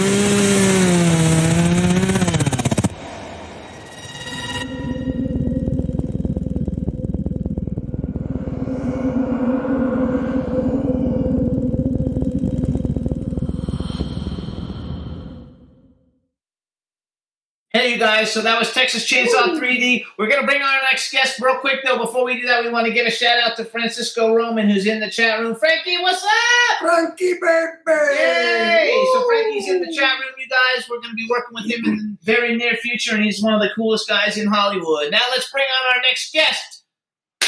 Hey, Mooney! Oh my Oh, God! look at Get out of those here! Get Monique! Get out of here! Monique! Oh my God! Hello. Oh my God, Monique! You get more gorgeous with age. Um, Look thank at those you. markers. Yeah. Jesus Christ, they got big. Holy shit! Monique! I miss you guys. I miss you too. It's been too long. And look how you I know. It's grown over the years. Uh, well, I gained a little bit of weight, and so did they. So You still have that great body, God, right? look thank you. Everybody tried to- out there, she's got 10 children with a body like an 18 year old. It's amazing. It's a joke. Right? Oh Remember how I couldn't believe you had 10 kids? No pot belly, nothing. no, no, no, no! I got to keep working out. I mean, you know, I wrestle You're now. still a beautiful girl. You're still a beautiful. Thank beautiful you, thank So- you. I appreciate you. All right, everybody. Now we want to welcome to the Jimmy Star Show with Ron Russell, screen queen, uh, screen queen, pro cosplayer, performer, actress, burlesque performer, wrestler Monique Dupree, the original Gata. Yay! And one of the sexiest women I've ever met. Thank you so much. Thank you. I appreciate And you. before- and we also want Where the fuck have you been? I haven't seen you anywhere. Well, I've been doing everything. I had never calmed down. We just haven't crossed paths. I don't know why. You know, we live in California now, so we moved. Before we were in Pennsylvania, Uh, and now we're in okay, yeah. California for the last five years. Yeah. And I do a lot of East Coast and Midwest stuff. So Yeah. that could be How long has it been since we? You looking Nine Oh my years. God. nine Yeah. years? Nine years. You I know looked it what? up. No, no bullshit. You look the same as you did nine years ago. Oh, thank you. No, black don't crack. Uh, It sure don't crack. can't crack. Black don't crack. No, you look. So, any more kids? Did you shoot out another one? No, no, no, no, no. I have 13 grandchildren, but I have still have 10 children. God. Ten What? children and Now, wait a thirteen minute. grandchildren. Question: How broke do you get at Christmas? I, I'm already broke now. Approaching Christmas. Yeah. I Approaching. get broke around Halloween time and then going into Christmas. Yeah. It's I a lot. Those children and grandchildren. Yeah, Wow. thank goodness for when I go to conventions though, I bargain shop and grab oh, things up for goodies. Christmas for yeah, yeah, yeah. Because you know, they all love horror or you know, everything that I do pretty much sci-fi stuff, video games, all of that. So so yeah, I luck out. I, I negotiate with people when I'm at conventions. Good Actually. I, I got a message from Angela Joseph. She told me to make sure I say hello to you. I think you were just with at her with a, in a convention, right? Right. Uh, we were in Denver uh, at Colorado Festival of Horrors together. Yes. I love Angela. She's awesome. We call her Angie Baby. Angie baby, yes, I can see why. Angie Baby. I haven't seen that bitch in a long time either. Nobody, lo- nobody loves me anymore. I love you. I love you. I never stop and I never will. Good, So I have a me, me too. question. Me too. You're one of the best people I've ever met. So I have a question. You though. really are. What? What? What? What And, and you know, and your uncle's okay. Uh, oh, his, My, my Brother. brother. Your My brother. brother. Sorry. Yeah, Brother's it's okay. He, you guys yeah, are brothers, Tony Todd, the Tony Candyman. Yay! So I have a question though. What? Oh, oh, what happened? I'm sorry.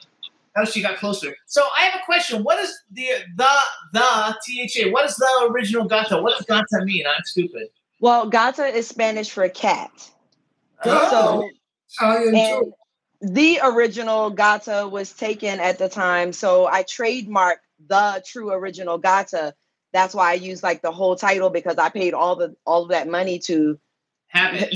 yes yeah so i better use it right uh i love cats as you know i've talked to you about this before i'm a, a huge cat lover i have tattoos Yeah, of yeah. like yeah, leopard print and everything so cats mean a lot to me and i i feel like uh having cats actually saved my life earlier on in my life so i kind of dedicate my worship them like vast you know Tell us the story. How come?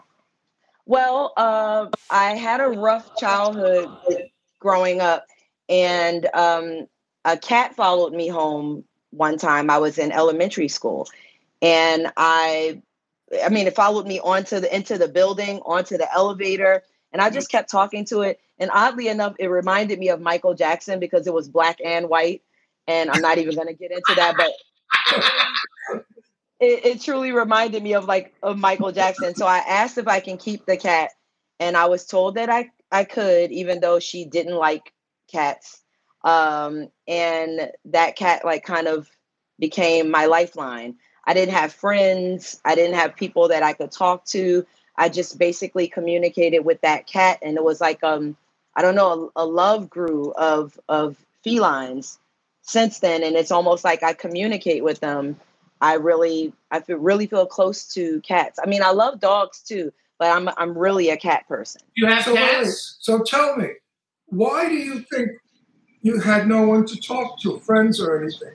Well, I didn't. Uh, n- well, growing up, I was a very different person. Um, you won't believe this, but I always felt like I was an ugly duckling who became a swan. You know, I was very awkward. I was like, you know, the straight A student, the teacher's pet, and just nobody wanted to to talk to me. And my mother did not treat me well. And so, you know, I ended up living with my grandmother who it was the best. My grandmother and my great grandmother, they were the best people ever, period. Um, but when I lived with her, it was just kind of rough for me. And um, I just communicated with cats, you know. This sounds like our very good friend Lily McLeod. You know who Lily McLeod is? I know that name. Singer Lily McLeod, the singer. She had a similar background to yours, and Oh, she became super famous because of her upbringing. And she said, had she had a soft upbringing, she wouldn't be who she is today. Exactly. Exactly. Right, Monique? Yes, I feel I feel the same way. I mean, I wouldn't be I'm a I'm a go-getter as you know. So Right. I don't ever sit down and relax. I see something that I want and I I go for it.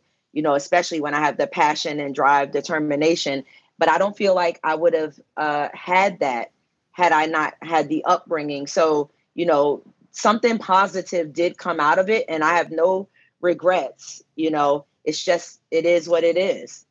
Well, you're far from an ugly duckling, and you're not fat. You have the body of Jack. You're beautiful. You have a great personality. I'm not blowing smoke up your ass either because I don't do that. You know me. I tell know. Yes, yes, you do.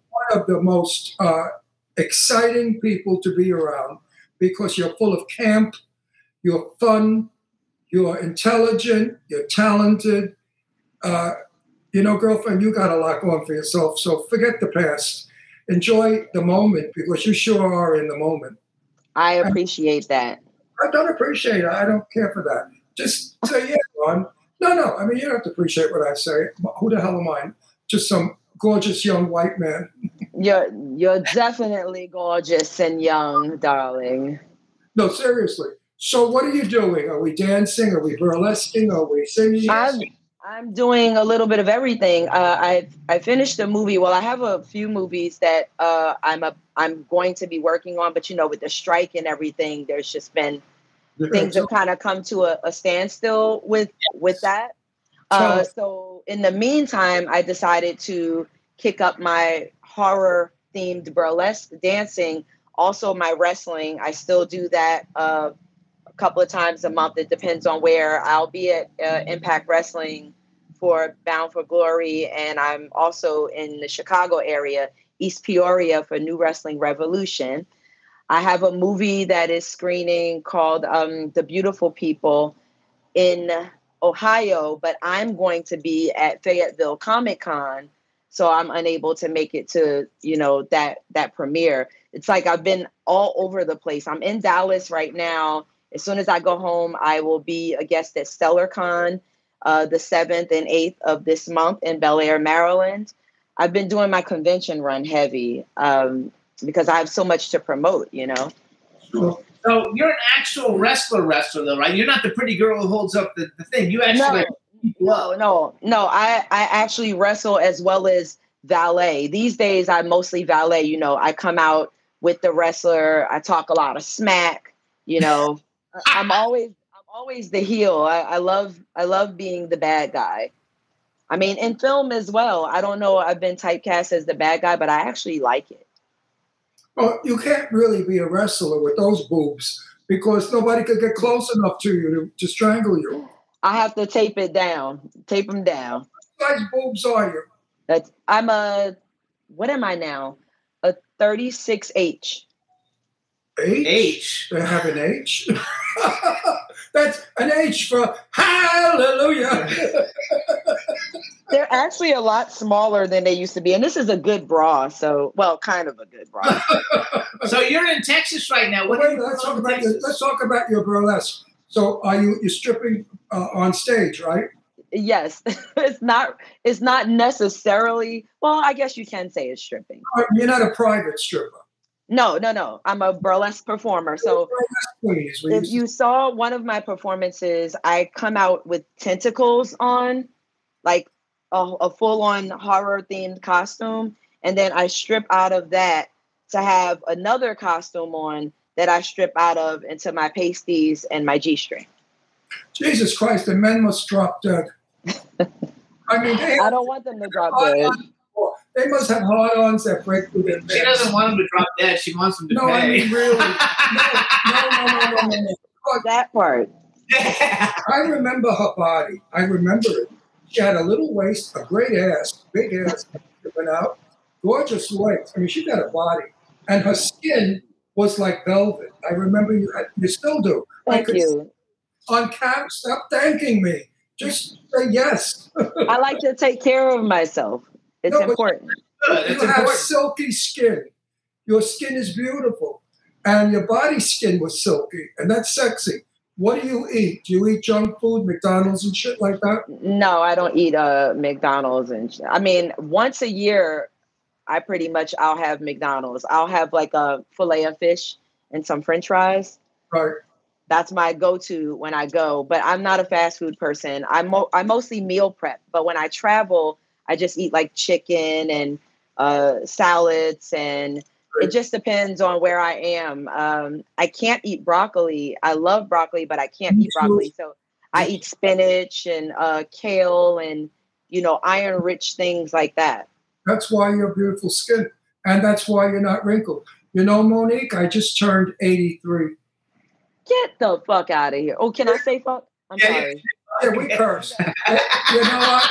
And people, people say to me, you know, people say to me, "How do you look so good for 83?" Because I don't eat shit. I You eat just good. look good. Period. It's not for 83. You just look good. Yeah, because I take care of myself. Everybody can. That's why I'm sending a message out, by the way, to people that are obese or unhealthy. We have to get America healthy again. Too many people are overweight, unhealthy, and, and diabetes is never. Diabetes is almost a number one killer now.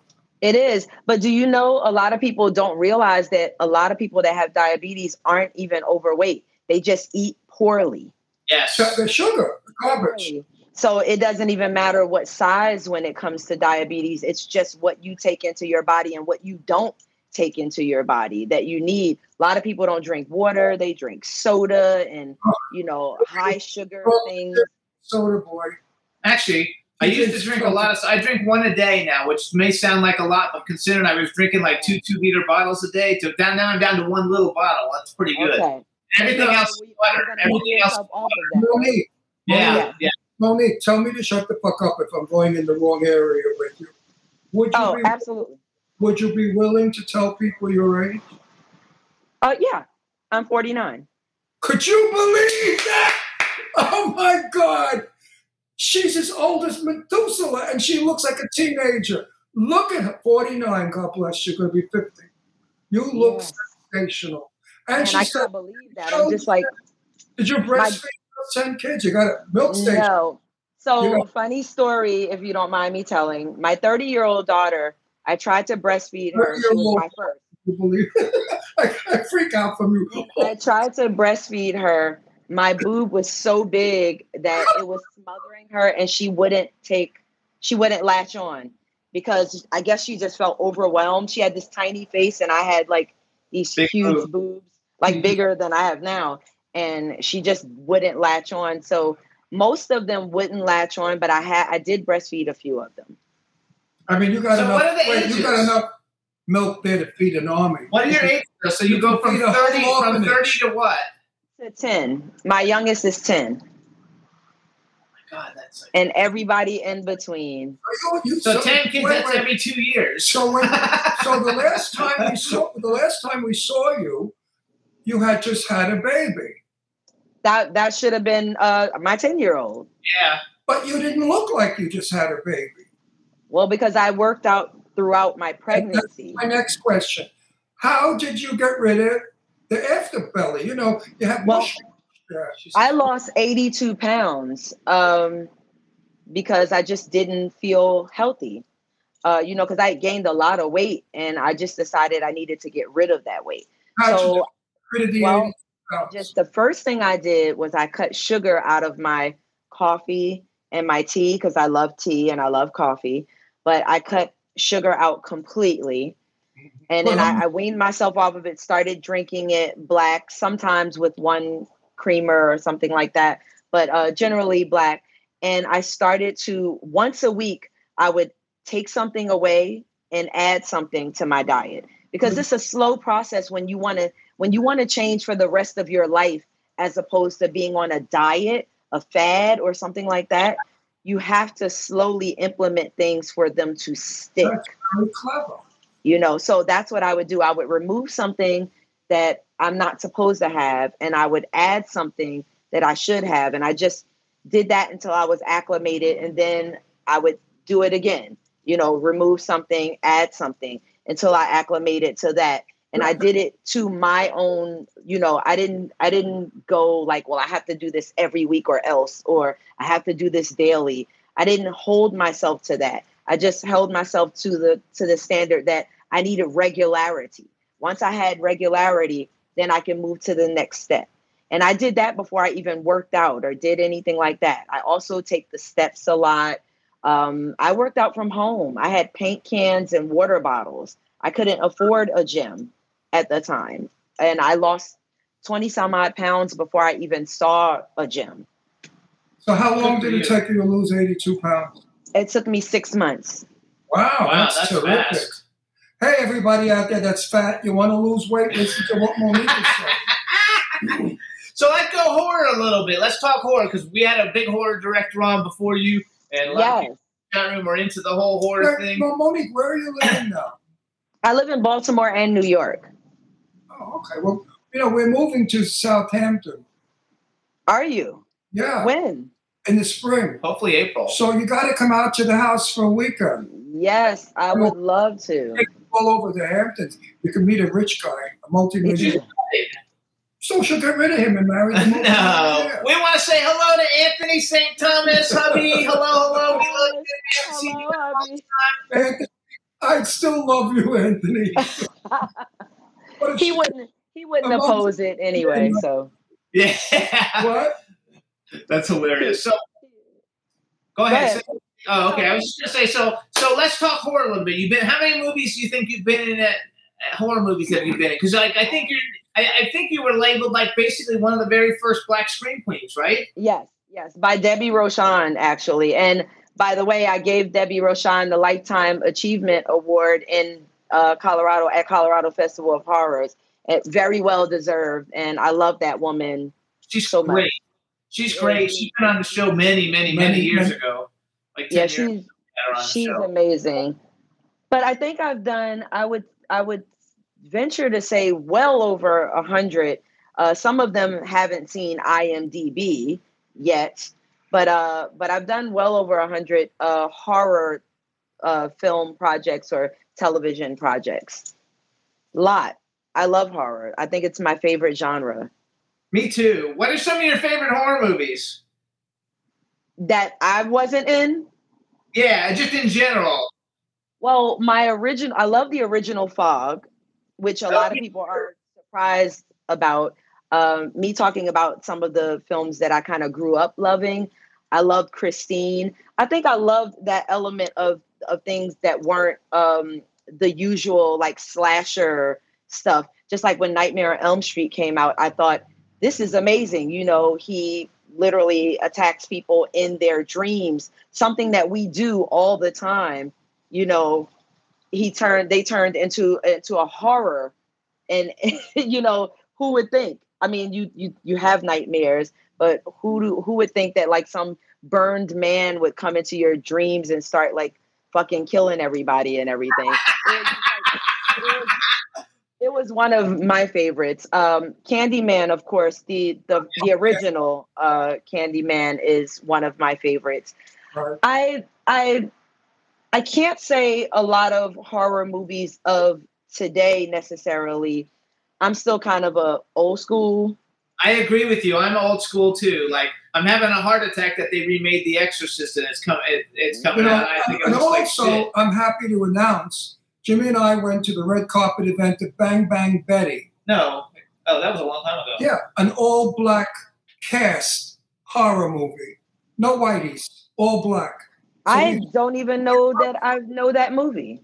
I don't think Oh. that was really considered a horror. It was more of an action. It was about cops and Well, guns. and Bang shit. Bang Betty, and now they're making Bang Bang Betty Yeah, too, they're having a with- premiere but it's all black cast. So finally, we've arrived in Hollywood, where white people will go see an all black cast. So thank God for that. That's something. That's definitely something. So they should put. You know, we're going to contact the guy. You should be in Bang Bang Betty because everybody would love to bang bang you.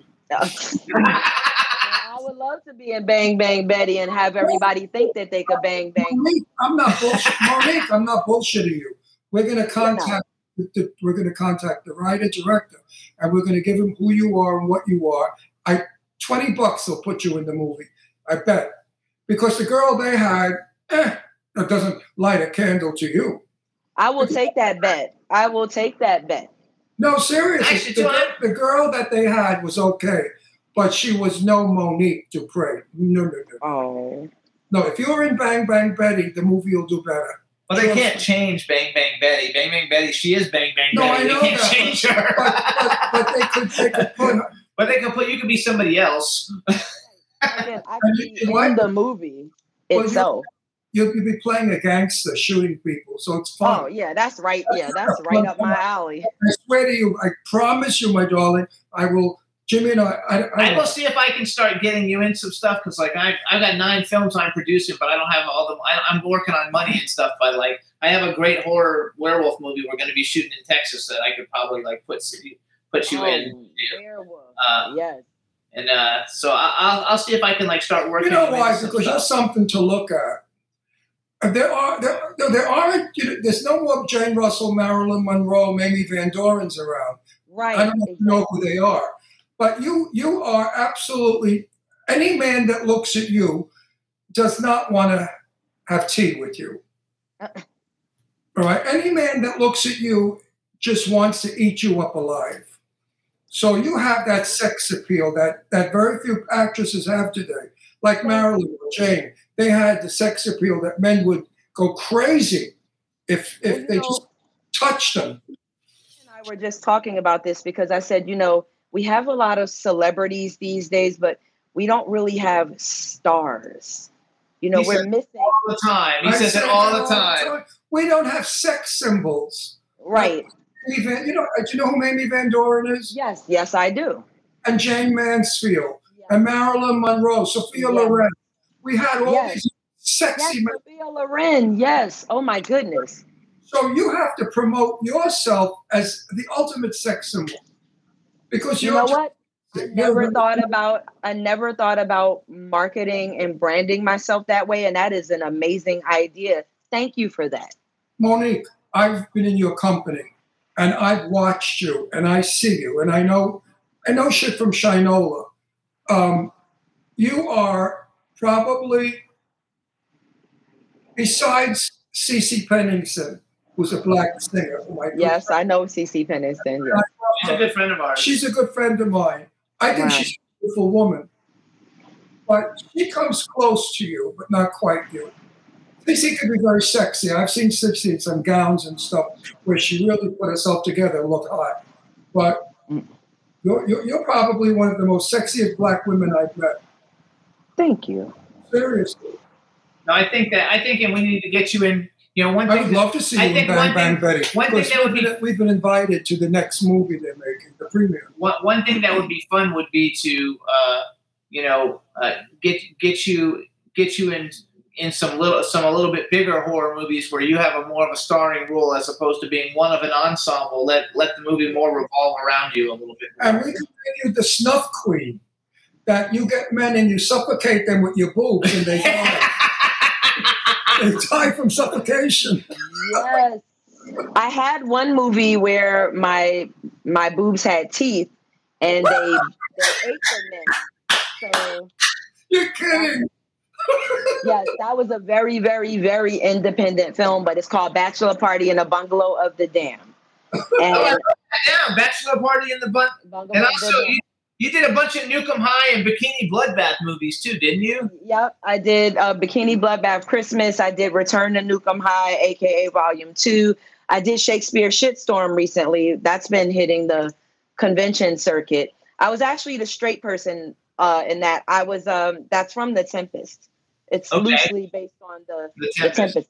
And I actually played Caliban, who, as you know, in The Tempest is actually a black man.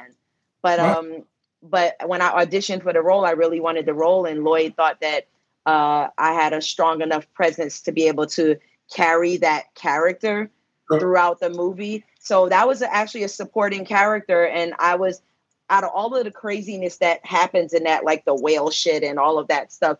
I'm the straight, the straight guy. so Monique, speak.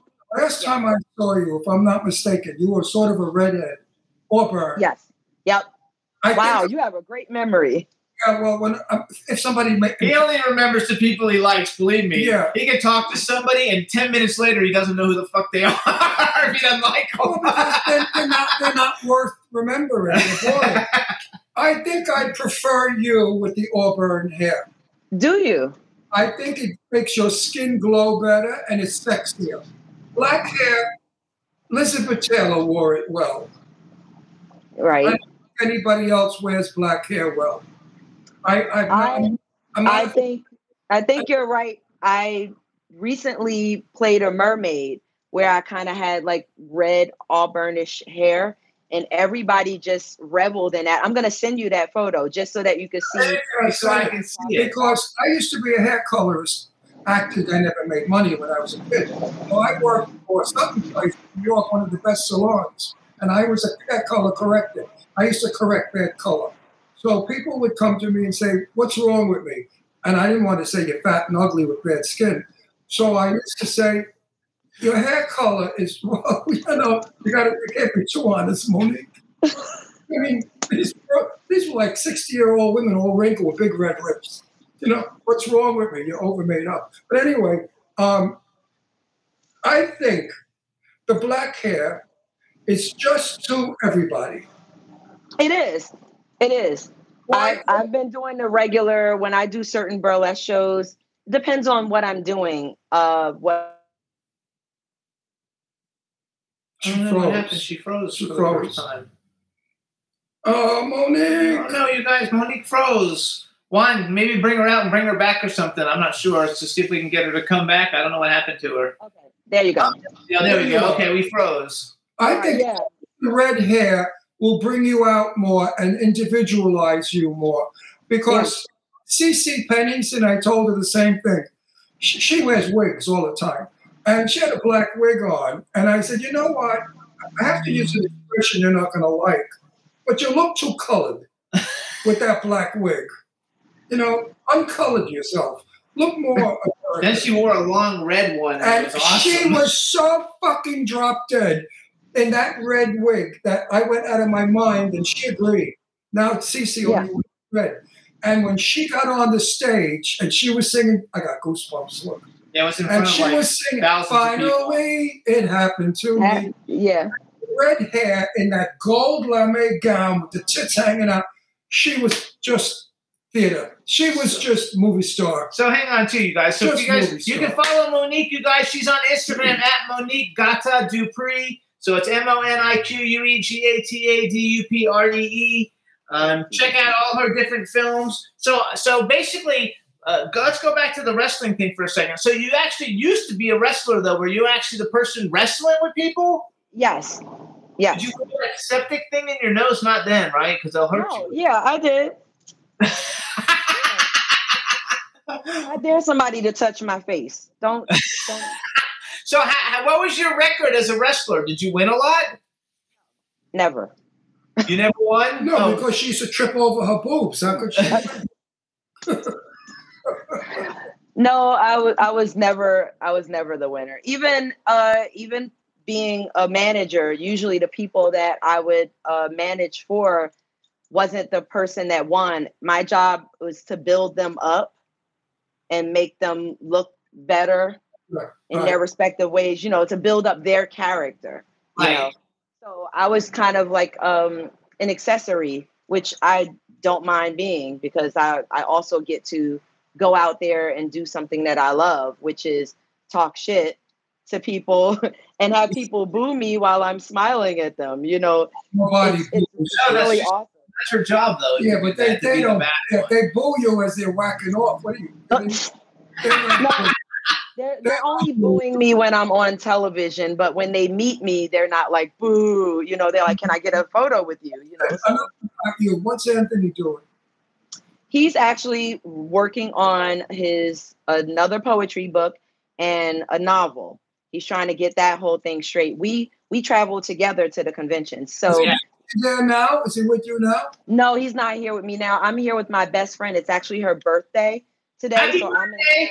Dallas. Happy birthday. tell her that you said she lives here in Dallas. So sometimes when I do wrestling work, you know, I, I pick Dallas over other places so that I can come see her and go to work at the same time.